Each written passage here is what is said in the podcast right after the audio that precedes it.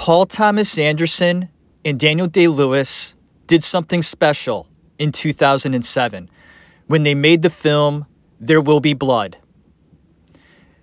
This is The Actors Room. My name is Jeff Tarowski, and this is episode 114. I hope you enjoy this show as I highlight a film that I love, and I hope that you do too. We'll talk a little bit about it. I hope you enjoy it. Here we go.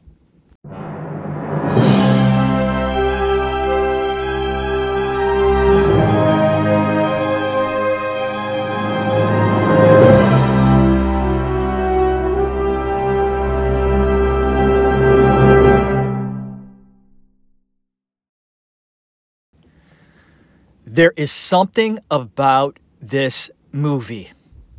The premise, for me, seems pretty damn boring. Am I right? Let's set it up. The main character, Daniel Plainview, is an oil man. He drills it, he prospects it, and he tries to sell himself and his product, oil. He goes and he tries to convince people around him that own land, that he will make them money by drilling on their site. Sounds like a really interesting movie, right? No, it doesn't. But Paul Thomas Anderson wrote it and directed it. Felt that it would make a tremendous story. For back in the early days of this country's history, oil was key and was a big part of our past. For Paul Thomas Anderson, the story of a young America sort of going through the shit and building itself up was grounded in all of the hard work, dedication of men like Daniel Plainview, who had a vision, who had a goal, who saw something in front of them and worked hard to make their goals happen and come true. For Daniel Plainview, he was a hard-working man, but there was something missing in him, around him, a part of his life. There was something missing, and that was a family. There Will Be Blood. Let's talk about the title. What does the title mean, There Will Be Blood? Is it spilled blood with hard work and dedication in drilling oil? Yes. There is a lot of blood spilled over the hard work there is in drilling, the sort of hard work it takes, the hours, the sweat, the tears, and the blood to make a business like this work. And you can see in the film the accidents that take workers' lives, the way they do in mine shafts. This is hard work and dedication. So in that sense, the title, There Will Be Blood, makes sense, but can also mean family. Daniel Plainview is looking for that family aspect in life, and it is centered around this film. There will be blood, blood relatives, and sometimes it doesn't have to be just blood. For somebody you love that is not related to you, they are just like family. You don't have to be blood related to love someone, to feel for them, root for them, and to ultimately be there for them when they need you. This film touches on many aspects of the human identity. What it takes to make it in the world, not just with business, but with your personal relationships and how much they mean to you. Think of how much your family means to you. Think about how much you do for them and what they give you in return. For that is one of the greatest gifts of life. Paul Thomas Anderson directed this film, and he wrote it. And there was one person in his mind as an actor that can play the role, the title role, of Daniel Plainview. And that, of course, was one of the most talented actors to ever walk on this planet, besides Marlon Brando, Mr. Daniel Day-Lewis. I did an episode about him a couple years ago. He is an intelligent, seasoned human being. and he is a fascinating case study, not only as an actor, but as a person. Folks, he retired from acting a few years ago. And it hurts me to just think about all the roles we'll be missing because he decided to hang up his cleats. Acting cleats, hanging them up. And that's a really sad thing because he was one of the greatest actors ever. And some say he is the greatest living actor today, and he's not working. Why did he stop working? Maybe we'll talk about that at the end of the episode, if I remember. I hope everybody out there is doing great. Thank you for listening. And let's talk a little bit about There Will Be Blood, put out in 2007, starring Daniel Day-Lewis, Paul Dano, written and directed by Paul Thomas Anderson. I went and talked about a little bit about the title. And I talked a little bit about the main character, Daniel Plainview. But before I get into the film, I want to lightly touch on the relationship between Paul Thomas Anderson and Daniel Day-Lewis. They respect one another. And Paul Thomas Anderson got lucky that Lewis was available to do the film. It's not easy to get this actor to do your project because he's picky, or was picky. He retired. But when Lewis was working, and you take a look at his resume, it is quite astounding how many films he's done. Not that many. And at times in his career, especially near the end, there was a significant gap between projects. And I'm talking about years, folks. Years between films. There are some actors out there who work constantly. Actors that do 6, 7, 8 projects a year. Daniel Day-Lewis did only a handful of films and shows, but is considered to be one of the greatest ever. It's almost unimaginable to me how someone like him could do that and still be classified as one of the greats ever. It's a story that is almost impossible. And yet, there it is. So we are lucky and blessed ourselves, just like Paul Thomas Anderson was, to witness performances like Lewis. And in this film, he did that. He also did that with Gangs of New York. Very similar style and grace and focus. He's there. He's in the moment. And he takes time conjuring up these personalities. For this is not like the real Daniel Day-Lewis. And Daniel Plainview is his creation.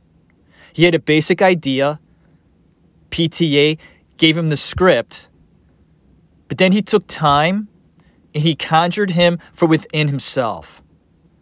And it's amazing to me when I watch this film, how wonderful he really is.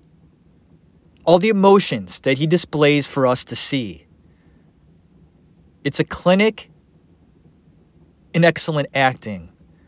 And a reason why I love to do this show is dissecting and talking about projects that produce amazing work. And thank God for somebody like Paul Thomas Anderson and Daniel Day-Lewis to give us a movie like this to appreciate, to love and respect. Daniel Day-Lewis's acting strategy, so to speak, and his approach just being an actor is slow, studied, meticulous, and personal. So personal that Lewis himself sometimes finds it difficult to describe how he goes about it. So how does he go about it? How does he give us performances that, for me, knock me on my ass? What's the recipe? What's the formula? And he's been asked this. And it's almost like pulling teeth, getting that answer out of him. Because it is so personal. It's almost like either he doesn't want to give it away or he just doesn't want to talk about it. It's that personal. And I get it. Because it works. You could tell. Daniel Plainview, the character he plays in this movie, all the choices that Lewis made make him great. Make him deep and emotional. And then he goes extra with trying to hide that in his character. Folks, this is such deep acting. I almost think that people just don't see it because it's so good, so natural, and it seems so real. Daniel Day had the ability to do that in front of the camera. It's a special thing, and you see it in There Will Be Blood. His approach to the role, based solely at the beginning around the voice. His voice was very important to Daniel. He had to get that right. And although there is that much audio of people in that time period, we're talking about the turn of the previous century. There's not that much audio. So it's almost like a creation for him. And he did listen to a lot of old clips and John Huston, the famous director and actor from long ago. And this is Angelica Huston's dad. And I heard he was a very interesting guy. Folks, the more I do this show, amazing to me how interesting these people are. And I'm not talking about their work. I'm talking about their personal life. I mean, I heard John Huston was into a lot of weird things. Yeah. You know? And why did Daniel Day-Lewis retire from acting? And these are questions that pierced my mind. And I question what's really going on in the entertainment business. And I find myself trying to search and figure out what's going on. And I hit the wall or a wall when I try to do that. And there you go. I babbled about the business, and I'll do that on my show because that's reality. A show I do about a film leads me to avenues about other aspects of their lives. Why did Daniel Day-Lewis stop out of nowhere, right in the middle of one of the most successful careers in the history of film? And some will say he reached his pinnacle, he accomplished all he wanted to accomplish, and that was it. He made enough money, and he can just go on wherever he wants to live. I believe he's Irish or Scottish, whatever, and just take up a hobby and do whatever he wants. Is it because it took so much out of him? With these roles, the years he would prepare for years with the role, do the character, and then when it's over, he finds it hard to let it go. So he spends a significant amount of time after the film trying to figure out his life again and shedding off the character he created and became a part of and almost became this person. So maybe in that, he was tired of diving so deep that it took so much out of him. He couldn't take it anymore. And that might be it. Is that it? Or is it because he saw stuff in Hollywood and in the business that turned him off, so much so he walked away, figuring I made my money, I've done a lot, I'm well established, I made all my goals. And I can walk away and feel good about it. Daniel Day was never big on the Hollywood scene. And I'm babbling about Daniel Day. That's all right. It's my show. And he was in this film. So that's okay. I'm just fascinated with why he left. Why? Dude, weird. If you're an artist, you never stop your art because you love it so much. It's a driving force in you. So how much did he really love acting then? Maybe not that much. I don't know. But I find it fascinating. I love anybody's comment about how they feel about this. Why do you think Daniel Day-Lewis hung up his acting cleats and walked away? Was it easy for him? Or was it a tough decision? Well, I love it so much, but I hate the business. You know, the politics. What did he see? And how did it make him feel? Many interesting questions. Yeah. It is juicy stuff. And I like it. But this show, in the Actors Room, is going to talk about There Will Be Blood. But Daniel Day-Lewis is a big part of why There Will Be Blood was successful. Another part is Paul Thomas Anderson, of course. He wrote this damn thing. He directed it. This was his project. He got Daniel Day to do it. Thank God. But this was his baby. And the writing in this is right on. He's very talented. Paul Thomas Anderson knows his shit. He can write, he can direct, and he loves Daniel Day-Lewis. Those two have chemistry. No doubt about it. Book it, write it down. They're amazing together. And it shows in this movie. An Oil movie. Ray, who gives a shit about Oil? Hey. Paul Thomas Anderson does. And now I do. But it's more than that, of course. You're interested in that aspect of the film. The early days of the country and how it became successful in that way. Heading west. Finding gold and oil and creating this wealth. And just creating opportunity through hard work and dedication. Daniel Plainview, the main character in this, wants to be successful and will do anything to find success. But in the middle of all his drive, there comes a point where family should be his happiness. And why couldn't he hang on to that? We'll get into it in the Actors Room. This film was loosely based on the 1927 novel called Oil by Upton Sinclair. It's about business, religion, and family. And Daniel Day as Daniel Plainview battles all three of these critical aspects of the film. It's his hard work as an oil prospector that finally pays off as he strikes oil near the beginning of the film. And if you notice, there is no dialogue in the beginning of this film for at least 15-20 minutes. Yeah.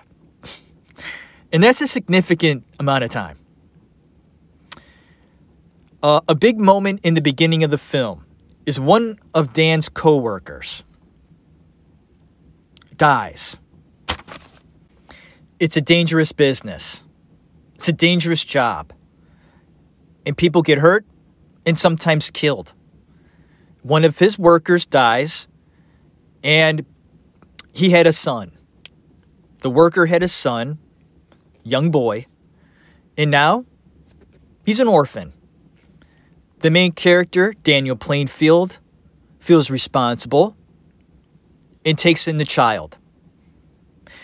And it's touching to see Daniel Day-Lewis with the child on the train. And the little boy is tugging at Daniel Day-Lewis's facial hair. Take a look at Daniel Day-Lewis looking at the child. That's just human emotion. Human moments between a man and a child. It's intimate, it's personal, and it's real. One of my favorite moments in the film is watching the little child, the little boy, pulling on Daniel Day-Lewis's mustache tank. And it goes to show the touching relationship that Paul Thomas Anderson wants to reveal to the audience. That's my belief. And how he was able to make Lewis feel comfortable in that atmosphere on the set or just in the project. It's hard, I think, for moments like that, although it may look easy or just a silly, not very important moment in a film. When you've seen this movie before, you may not remember that moment. I do. And every time I watch this movie, I look out for that moment. He's looking down at the little boy with loving eyes, carefully, and doesn't mind the little boy touching him. And that's an important feeling in human emotion to reveal that. And for Paul Thomas Anderson to show that, where other directors may not have put that scene in there at all. But for me, that's an important scene because it shows a man and the character vulnerable. Mr. Tough Guy Oil Man, right? Nobody get in my way. I'm going to make millions of dollars. I'm ruthless businessman. Shares a moment with the child that's touching, showing vulnerability in a man, no matter if they're tough or not.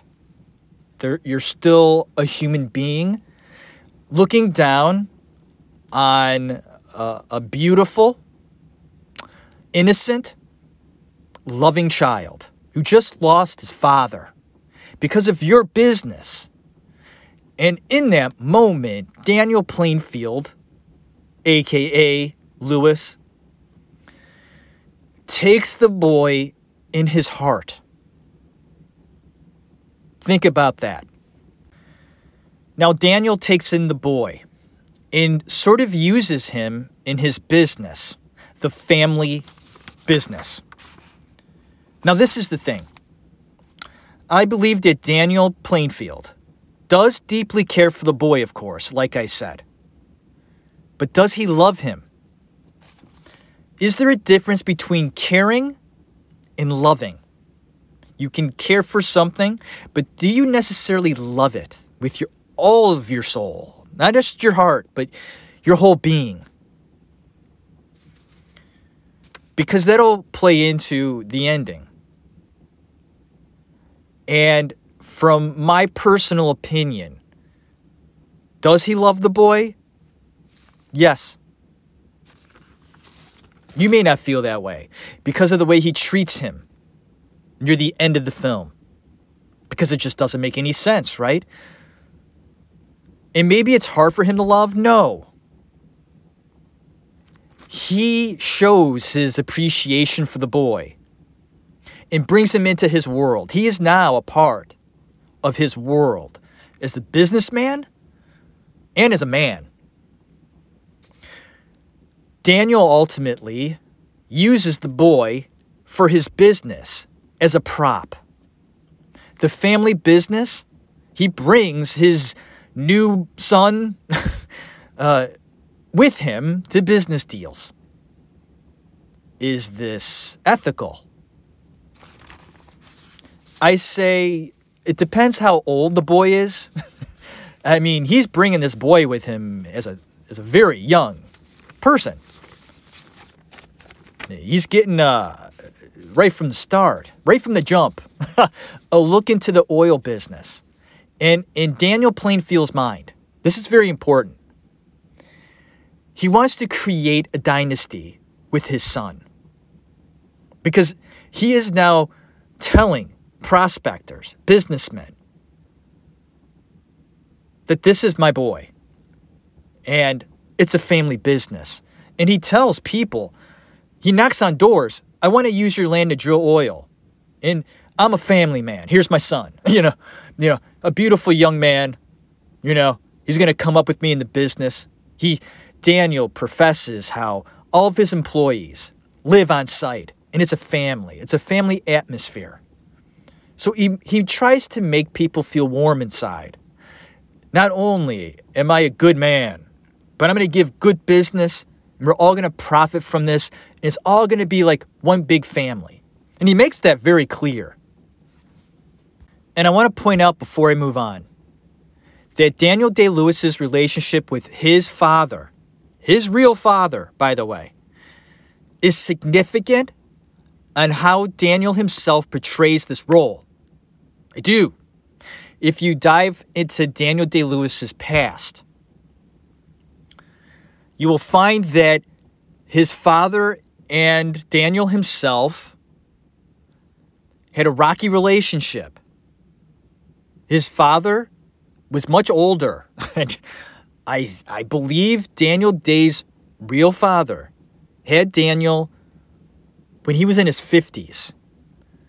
So yeah, you know, there was a disconnect. And although Daniel's real father loved him very much, he just had a hard way of showing it. And when his father died, I believe Daniel was a teenager. And he felt that he didn't do enough in his life for his father to appreciate him and carried that with him for a very long time. I don't know how long, but there was this burning desire within Daniel Day-Lewis to be successful, no matter in what way, just to make his father proud. And I do believe Mr. Daniel Day-Lewis's father died right after he saw his son perform in his very first theater production. His father passed away soon after that.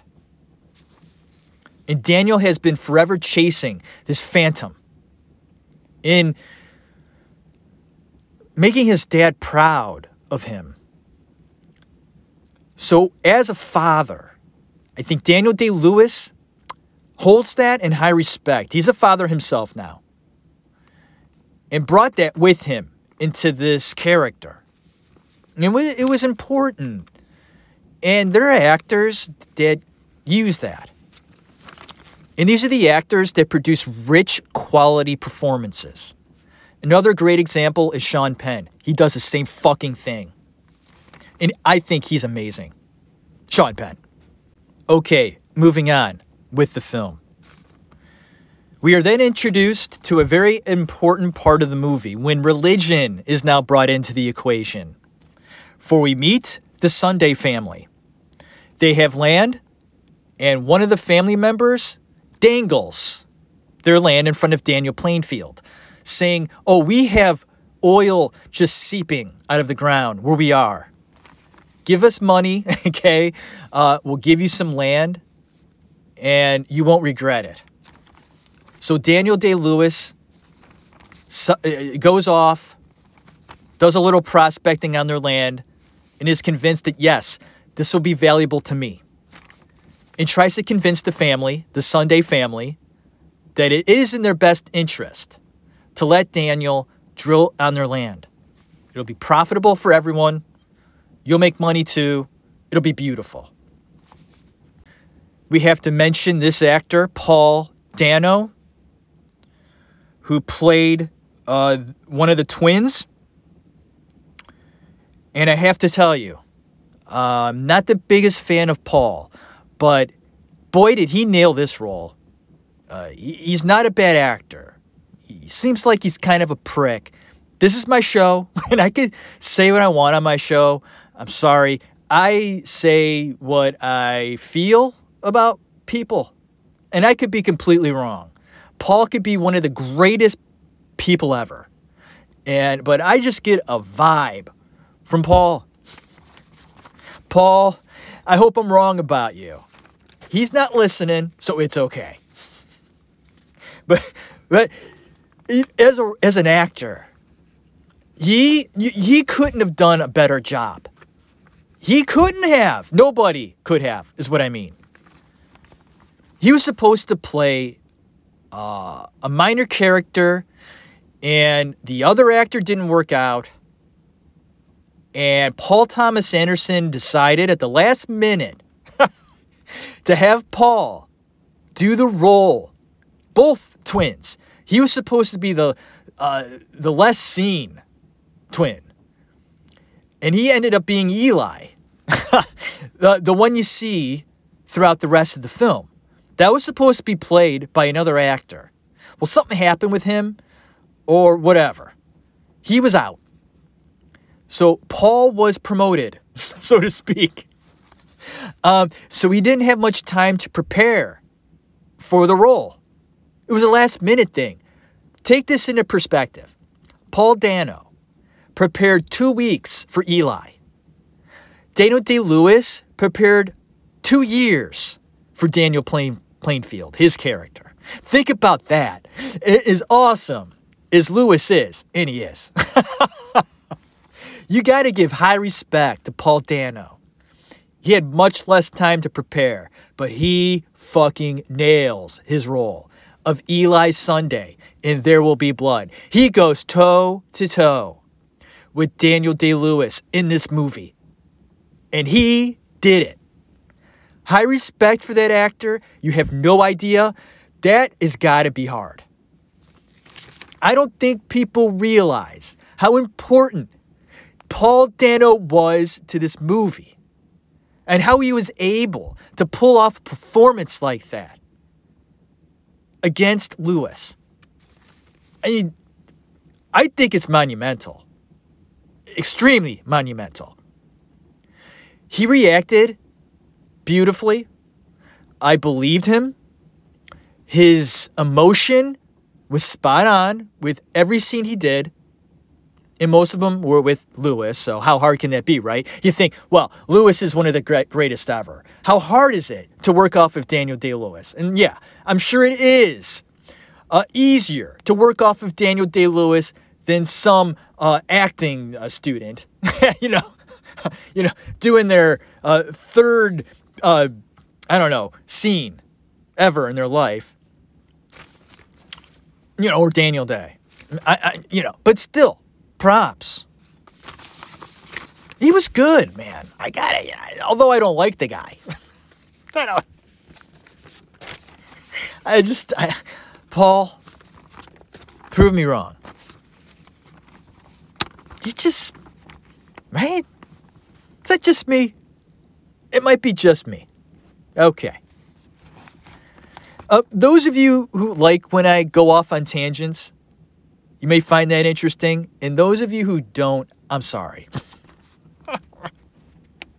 That's my show. The Sunday family, right? The religious aspect of this film.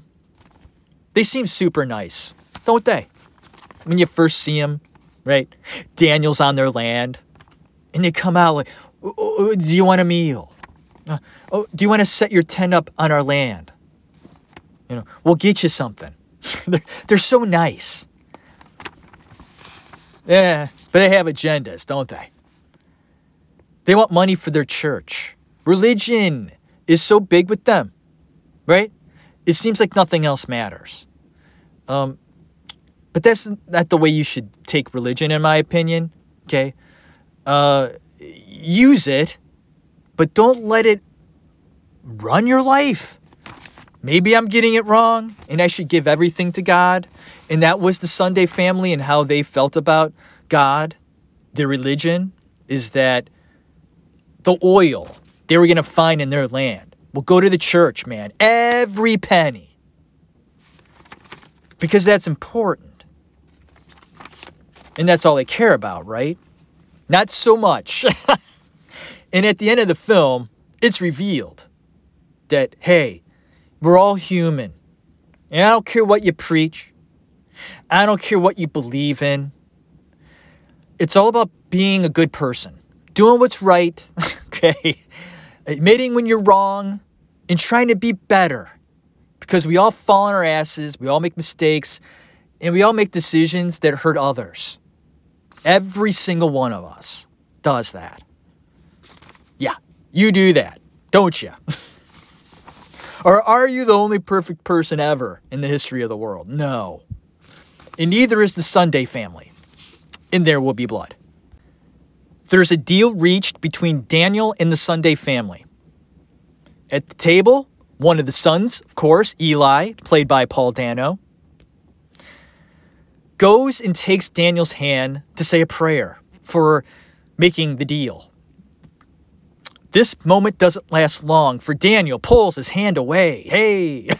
And it goes to show you right there, there'll be friction between these two characters. You have the highly religious guy wanting to say a prayer, and after a few moments, that's too much for Daniel. I can't handle that. I don't want it. I don't need it. And right there, Paul Thomas Anderson shows the audience that friction will now be between Daniel Plainfield and Eli Sunday. You have confrontation, and you need that in a good movie. A brief side note is that all the music in the film was done by Johnny Greenwood. He was a member of the band Radiohead. He was lead guitarist. Love Radiohead. Great band, and find it interesting that Paul Thomas Anderson asked Johnny Greenwood to score the film. He had never scored any film before. It takes people like PTA, okay, to fall in love with someone's music, no matter what music they do, and what venue they're doing it in, or in what way their music takes them in their career. You never scored a movie before? Well, there's always a first time. I think you'd be brilliant doing it. And Johnny Greenwood went, oh, yeah, you think? I don't know. But he does a phenomenal job. I love the music in this film. As you can tell, I like a lot of things about this film, and the music is one of them. Brilliantly done. And a side note in the film on the score. Now, Eli Sunday takes members of his church to visit the oil site, the drilling. And you can see Daniel in this scene looking a little iffy about it. He's not happy. It just looks like Daniel Day wants nothing to do with the religious, and he thinks culty atmosphere, a cult, fucking up his business. That aspect of religion and business. You don't want to combine those two. That'll create problems. And he knows that. But I do want to note that Daniel Plainfield does use religion in his speeches that he gives to clients and so on. Does he believe in it? No. But he uses it as a prop, just like he uses his son as a prop to profit his business. You know, and businessmen will use almost anything to get the job, to keep getting jobs, and to keep everybody around them happy and believing in him. He's the guy. He's the boss man. He owns it. Everybody's got to believe in him. So if he feels that religion will help, he'll profess his belief in religion.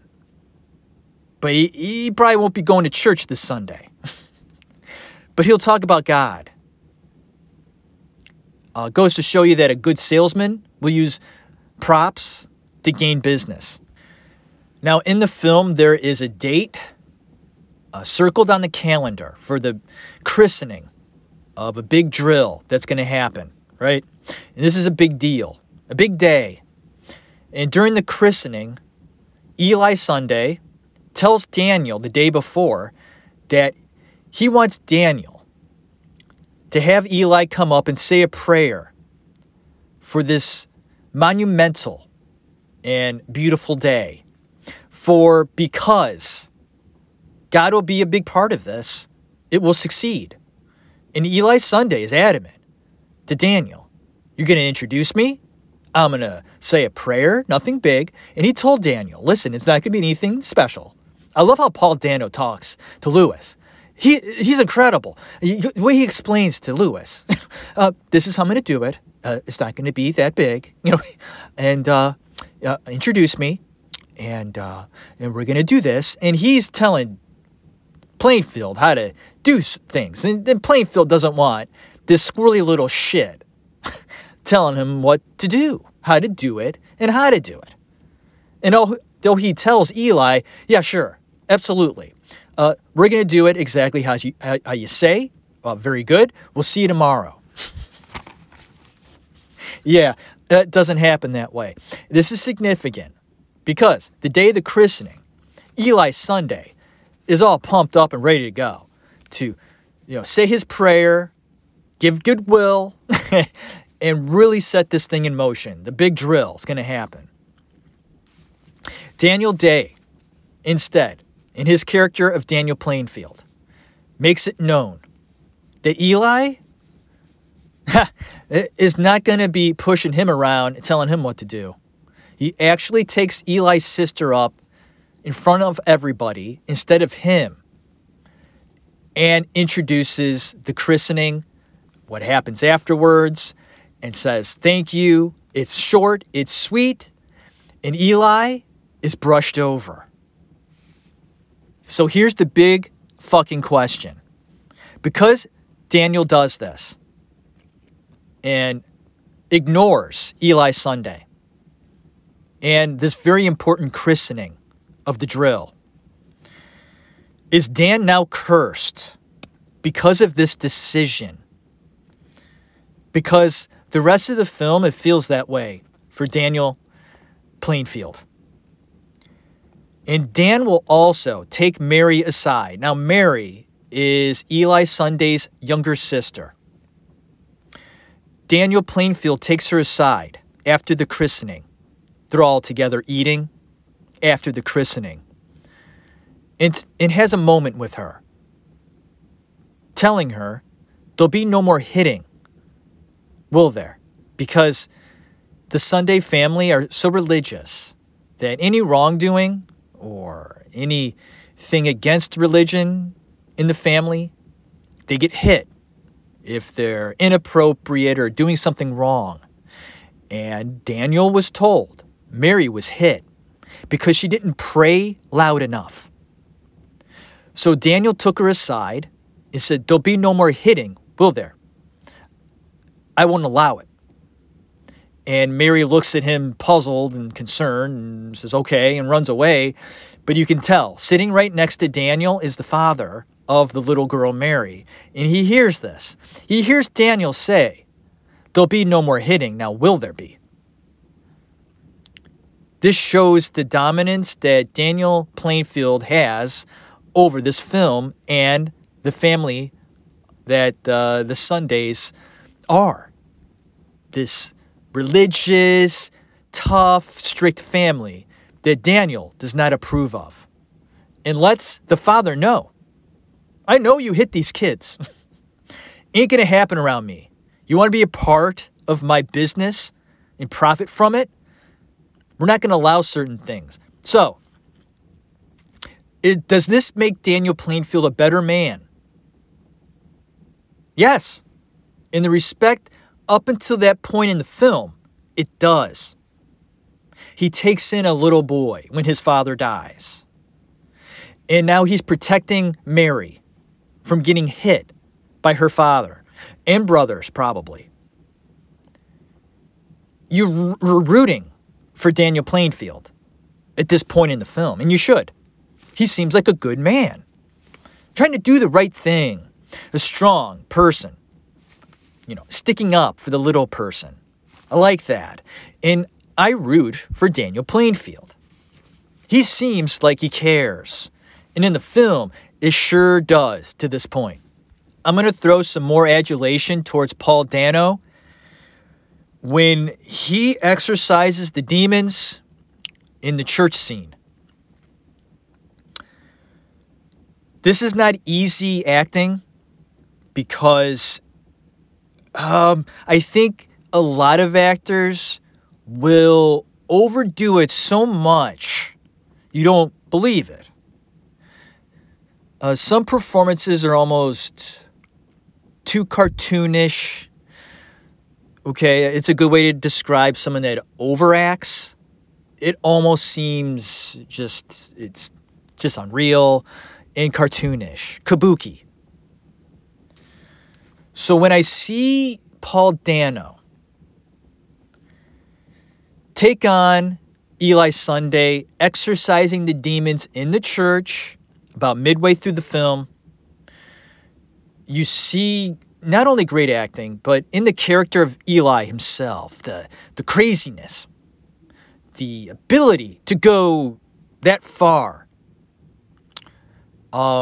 in the church where you're convincing people, your congregation, that you're actually exorcising demons. Folks, it's an act. It's show. It's a Broadway show.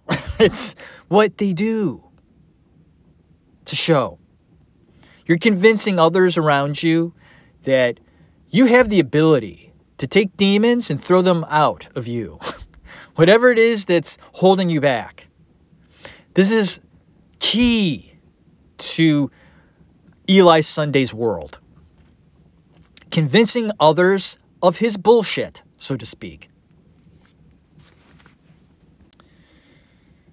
Okay. The most touching scene in the film is when Daniel Day-Lewis's son, our so-called son, loses his hearing in an accident on site. An explosion happens. The boy's nearby, and the explosion is so severe that the young boy, his eardrums explode, and he can no longer hear. Now, when this happens, of course, there's chaos, and Daniel Plainview to make sure the kid's okay and lays him down. And as he lays him down, and Daniel deals with the explosion and comes back, there are, once again, these significant moments between father and son, or just man and boy. Doesn't have to be father-son. It could just be one human being caring for another human being. You don't care what relationship you have. The intimacy you see between Daniel Day-Lewis and the boy. Lewis holds him, and the young boy, deaf, dealing with that, not being able to hear, starts to hum, like, and if you can't hear it, he doesn't know he's even making the humming sounds, and Lewis is holding him and comforting him, and trying to tell him everything's going to be okay, you're going to be fine, and the boy continues to hum, and that humming is bothering Lewis, it's going through him, and around him, and everywhere, and driving him insane. There's nothing he can do for this boy. And the explosion that happens is because of him, his business. It's dangerous. Things happen. And in this case, his boy, his prop, his rock, his almost everything. And it makes sense in his world. The glue. You know, it's coming apart, this image of perfection with this incident, the explosion, taking the kid's hearing away is something Daniel Plainview just can't deal with. It's something he can't understand or fix. And he feels responsible once again, this poor boy. I took his father away, for real. And now I have taken his hearing away. Think about that. What will I do to anybody when you feel so responsible for not only taking his dad away from him, but his hearing as well? This completely ruins Daniel and almost takes something away from him, his soul. Can't deal with it. And in the same respect, as this destroys Daniel in some way, as a man, as a human being, just think of what that poor child is going through now. Being deaf, dealing with that, making sense of that. The boy, I would say, is 12, 13 at the time. I mean, I can't even imagine how hard that would be. And I do this in films. The art form that Paul Thomas Anderson created with the script, the characters, makes me think about stuff like that. Oh, what would happen? Or how would I feel? Little Jeff, when I was 12. And like that, because of an accident, I can't hear anymore. And how would that make me feel? What would be going through my mind if I can imagine it? And you can. And how horrible that would be. Yeah. The true beauty of art, for me, is opening those doors or thought processes into, I don't know, situations, made-up situations, and where you can not only imagine it, but almost feel it inside of what that would be like. So that's where film, art in general, puts me. I mean, is that what it does for you?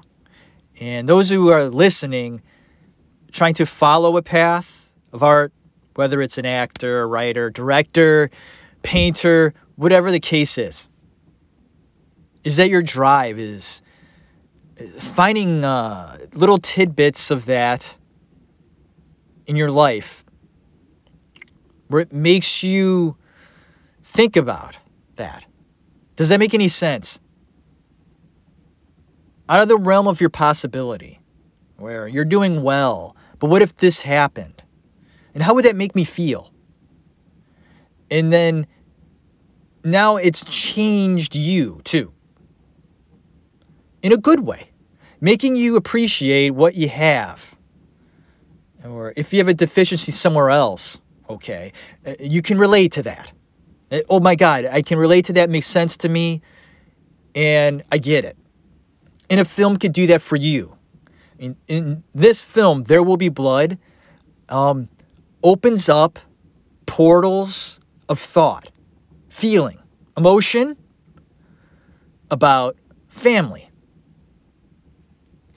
It's a deep movie. And maybe that's why I'm doing this episode, is sort of letting me talk about that when I watch a movie like this, it brings out that in me, and it makes me appreciate life. It's weird. What is that? I love it. I love art because it does that. It's amazing to me how Paul Thomas Anderson, his processed mind in art, how that goes. He read this novel, right? That was written in the 20s, was it? Let me get back to this. Yeah, in 1927, read Oil by Upton Sinclair, was so fascinated by it, okay, that he wanted to take it a step further, make it into a movie, creating characters within his mind and having like this religious aspect, family, the whole interest in the oil, and sort of stir it, creating this, and how you were able to just sit down and write this screenplay. I mean, he wrote it too. These minds, man. Like Paul Thomas Anderson, his mind has got to be going all the time. I'm sure it's hard for him to shut it off. He probably goes to bed and it's just boom, boom, boom, boom, boom, boom. It's probably hard to shut it off. And it makes me think about Heath Ledger. I know I'm going on tangents in this show. I haven't done the show in a while. I apologize. But Heath Ledger was the same way. He was so brilliant, so talented. He found it hard to sleep. His brain was so genius-like, he couldn't turn off the art. It was always going. Like, if he found it hard to unwind because he was so brilliant. That's what, like, some of these people are like. Maybe Paul Thomas Anderson knows how to unwind, right? An hour before bed, whatever he does, his ritual maybe, okay, to sort of let things go. But other artists find it hard to do that. They will. Turn to drugs, sleeping pills, pain relievers, beer, wine. It's almost inevitable. Unless you have the ability to just turn it off. A lot of these artists, they have vices they rely on. There's no doubt about it. And I give high respect to those who don't need that. Artists go through some shit. They have to give you a great performance. It's a lot of hard work. The schedules are difficult. The hours are ridiculous. It's just a lot to handle. So I give a lot of admiration towards these people, where I can sit down at night, flick on my television set, sit down, and enjoy films and TV shows. Props. So I could do The Actors Room. And this episode, There Will Be Blood, put out in 2007 by Paul Thomas Anderson and Daniel Day-Lewis, giving one hell of a performance. Okay, this part in the movie I don't understand, and I hope somebody can explain it to me, okay? H.W., the so-called son of Daniel Plainfield, the one who just lost his hearing, tries to burn down the house that Daniel and his so-called brother, this new character introduced into the film, is supposed to be Daniel Plainfield's brother, okay, are sleeping at night, and H.W., the son, tries to burn down their house with them sleeping in it. Why does he do that? Why does the son try to kill Daniel Day and his so-called new character brother in the movie? I know, this guy just comes out of nowhere and says, Daniel, I'm your brother. I love you. It's so weird in the script, like PTA just putting this character, boom, because it's so convenient, because the son is deaf and Daniel's sort of shutting him out now. So now he needs a new character to come in and be his brother. So the brother will replace the son. So is that why the son tries to burn down the house? Because he feels like this new character, so-called brother, will be replacing him? Is that it?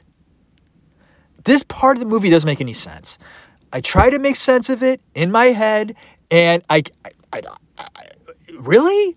Like, the son's gonna burn his dad and this new character out of a whim? Please, if you can explain it to me, do it in the comments section, because is it just one of those things? The boy lost his mind for a moment. Okay. Okay. I'm starting to get a little loopy, folks. I'm drinking tea. It's really good. And it spilled all over my notes. Here we go. This ultimately leads to Dan banishing his son. He sends him off to some school because Daniel can't deal with this whole deaf thing. He doesn't want to learn sign language. He sends his son off to a school where they can take care of him. Plus, he just doesn't need to see his son right now. It's too frustrating. I'm going to concentrate on business. I have my brother now. And the family thing, family business, well, now carry on with me and my brother. I don't need my son, right? Well, here's a twist. The brother isn't his brother. This imposter tells Daniel, I met your real brother. He told me his story, and I decided to go with it. Please forgive me. I'm an imposter. I am fake. I'm sorry. Daniel wants nothing to do with that. He has been ripped apart once again. He believed this guy was his brother. He did. And he's so upset by it. So pissed. He kills him. Now, Daniel Plainfield is now obviously a murderer and is willing to do anything now. This is where you see the character split for sure. When you decide to murder, yeah. Okay, my now opinion of you and this character changes dramatically. And it does for me at this point in the film. PTA decides to do this. Everything leading up to this that Daniel has went through in his life comes to murder. He's that pissed. He can't take it anymore. Fuck you. And you're dead. So how good is Daniel now? Not so good. Moving on.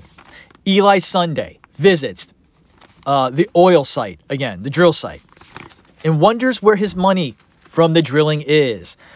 Eli Sunday is really into his church, and he wants his money.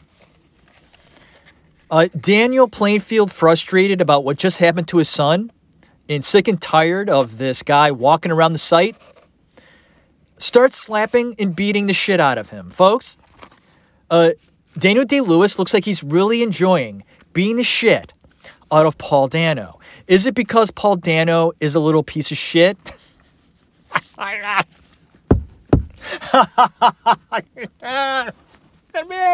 Could be, folks, but I don't know.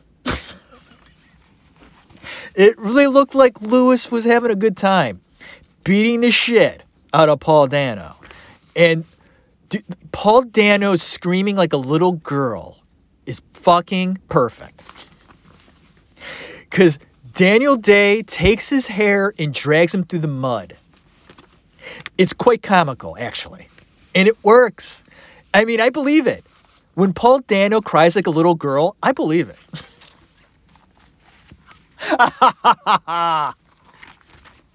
Way to go, Daniel Day. Hey, I believed it. Oh, I did.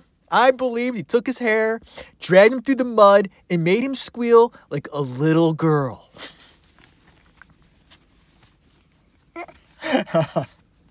Why? I know. I'm so sadistic. I'm enjoying I'm reliving it again in my mind right now.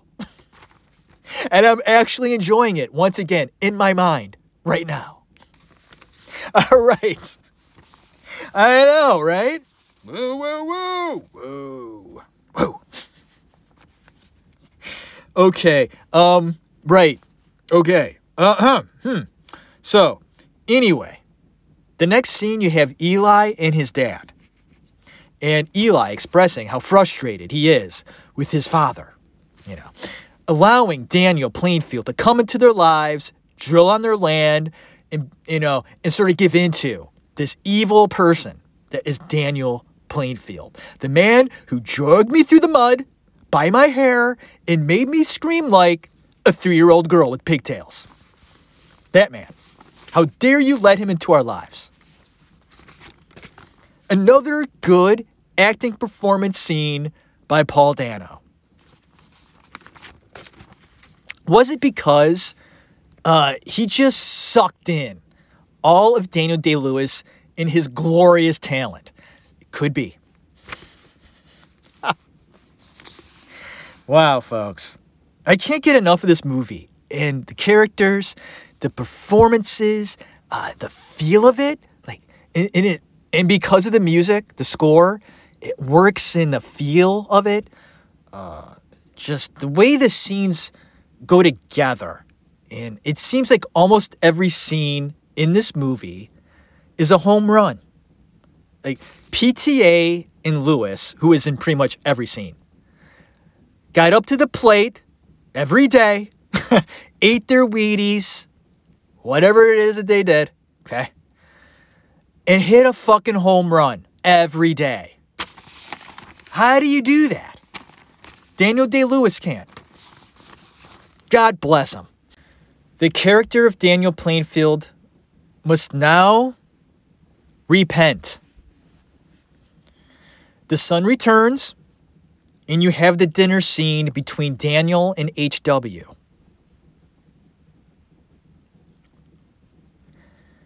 It's a very touching scene.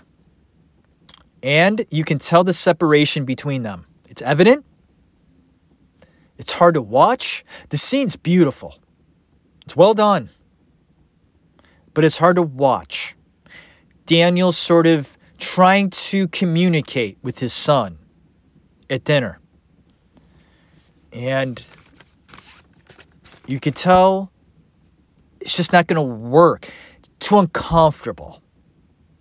It's plain as day. Ooh, Plainfield. Plain as day. It's just not going to work between these two. And me as a viewer of this film, I'm heartbroken by it. I want the relationship between father and son, whatever that is, to work. And it's not. There is now a significant time jump in the film where you have the son, H.W., marrying Mary, Eli Sunday's sister. It's a marriage that Daniel Plainfield isn't happy about. He doesn't want to be a part of the Sunday family, okay? And he now is, which is weird. And then you have the father and son showdown in the next scene, where you have an, of course, older H.W., the son, coming in to confront his father and telling him that he's leaving.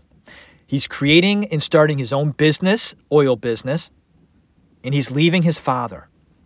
And of course he is, because Daniel has made it pretty fucking clear through his activities, his emotions, and just how he treats H.W. now. He's never been able to deal with the death aspect of H.W. He's made it clear.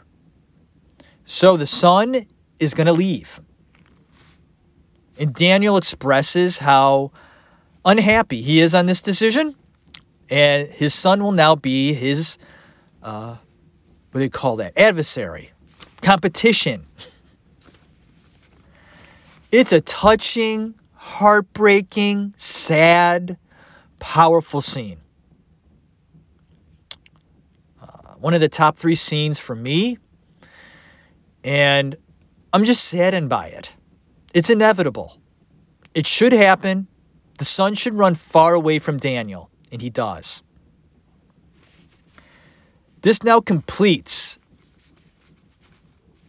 every broken part in Dan's body now. He's a broken man. He has a broken heart. And he has a broken soul. So this, of course, leads to the Daniel Plainfield and Eli Sunday showdown. You have the son-father showdown, and now you have the Eli and Daniel showdown. This is quite an epic scene. I wonder how long it took to do this scene. I'm sure it took a while. A lot going on, highs and lows, and it is loaded with symbolism. First off, Dan won't take the drink that Eli tries to give him. He wants nothing from Eli. And Dan makes Eli pronounce loudly that he is indeed a false prophet. And he makes him repeat it over and over again. Is it because he just wants to hear him say it? And how much he's enjoying hearing him say, I am a false prophet. And the only reason why Eli says it is because he wants something from Daniel. He wants money. So he's willing to say anything to get what he wants. And the fact that he makes Eli say it over and over, I am a false prophet, it reminds me of the exercise we used to do in acting class. It's called repetition. Saying things over and over again. And how every time you say it, it means just a little bit more to you. And you get it just a little bit more. Repeating yourself does work. It's almost like nailing something. You got the hammer and you're nailing it into the board. And each time you take a whack at it, it goes deeper into the wood. It really does make sense in that way. And that's what Dan is doing to Eli. He's taking the nail, and he's got the hammer, and with every whack, he's making it pretty clear. He doesn't believe in Eli's bullshit. Never did, never will. And I'm going to bring this fucker down with me. He is as awful as I am. Eli, you suck as much as I do. You and me. It also signifies that all is lost. Quote, I drink your water every day. I drink the blood of the lamb from Bandy's tract. End of quote, is what Daniel tells Eli. When Eli says, there is oil in Bandy's land. Drill it up. I give you permission. Let's make some money. And Daniel tells him, I've done that already. All the oil is drained. I've drained it all. I've sucked it in. I'm the man. You are nothing. And then he gives the milkshake thing. And what does that mean?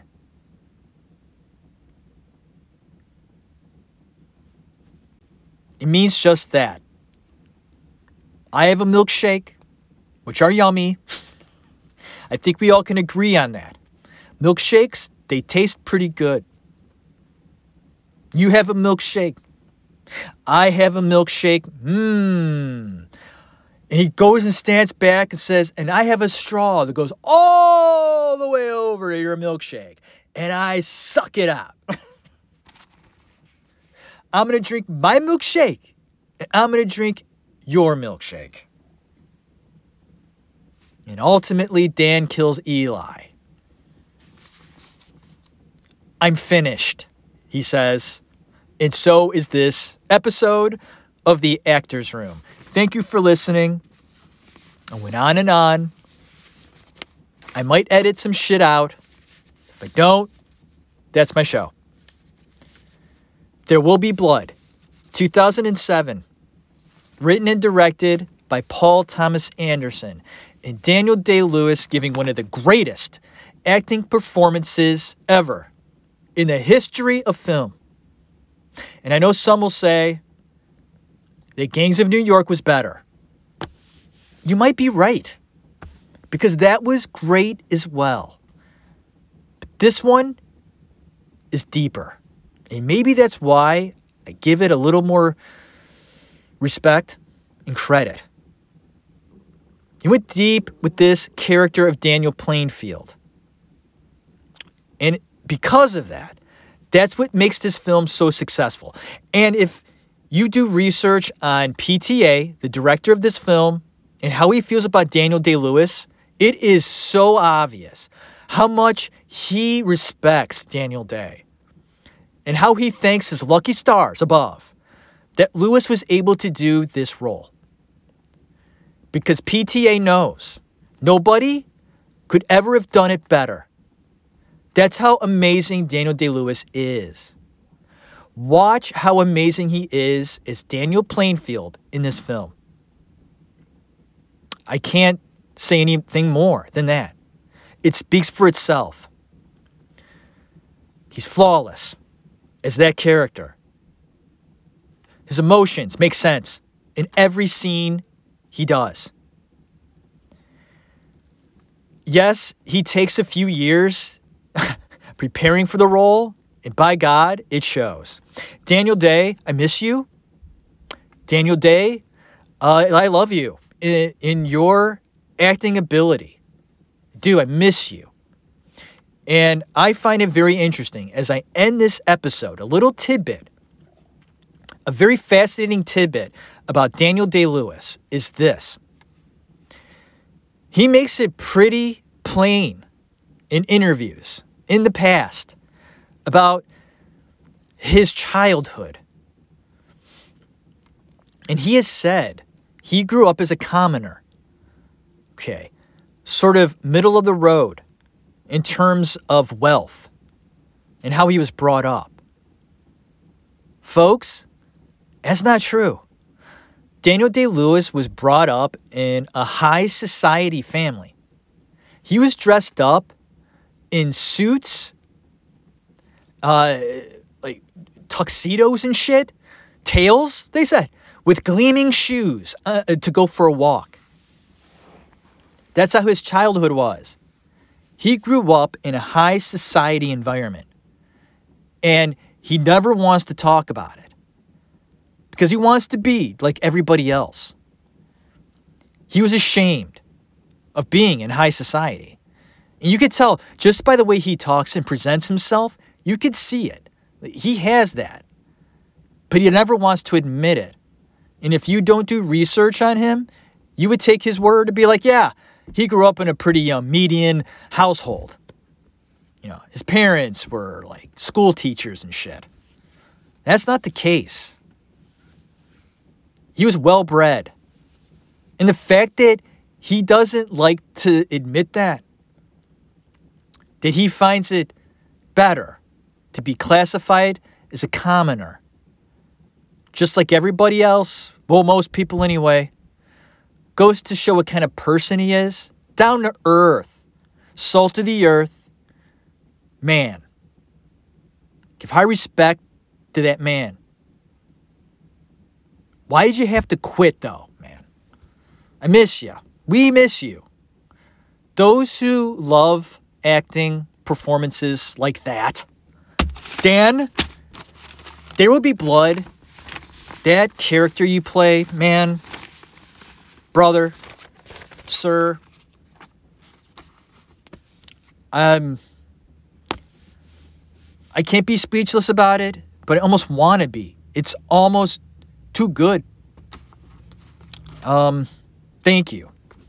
Thank you, Daniel Day. Thank you, PTA. And thank all of you out there, listeners, for tuning in to this episode of The Actors Room. My name's Jeff. May you go on tonight, watch something good.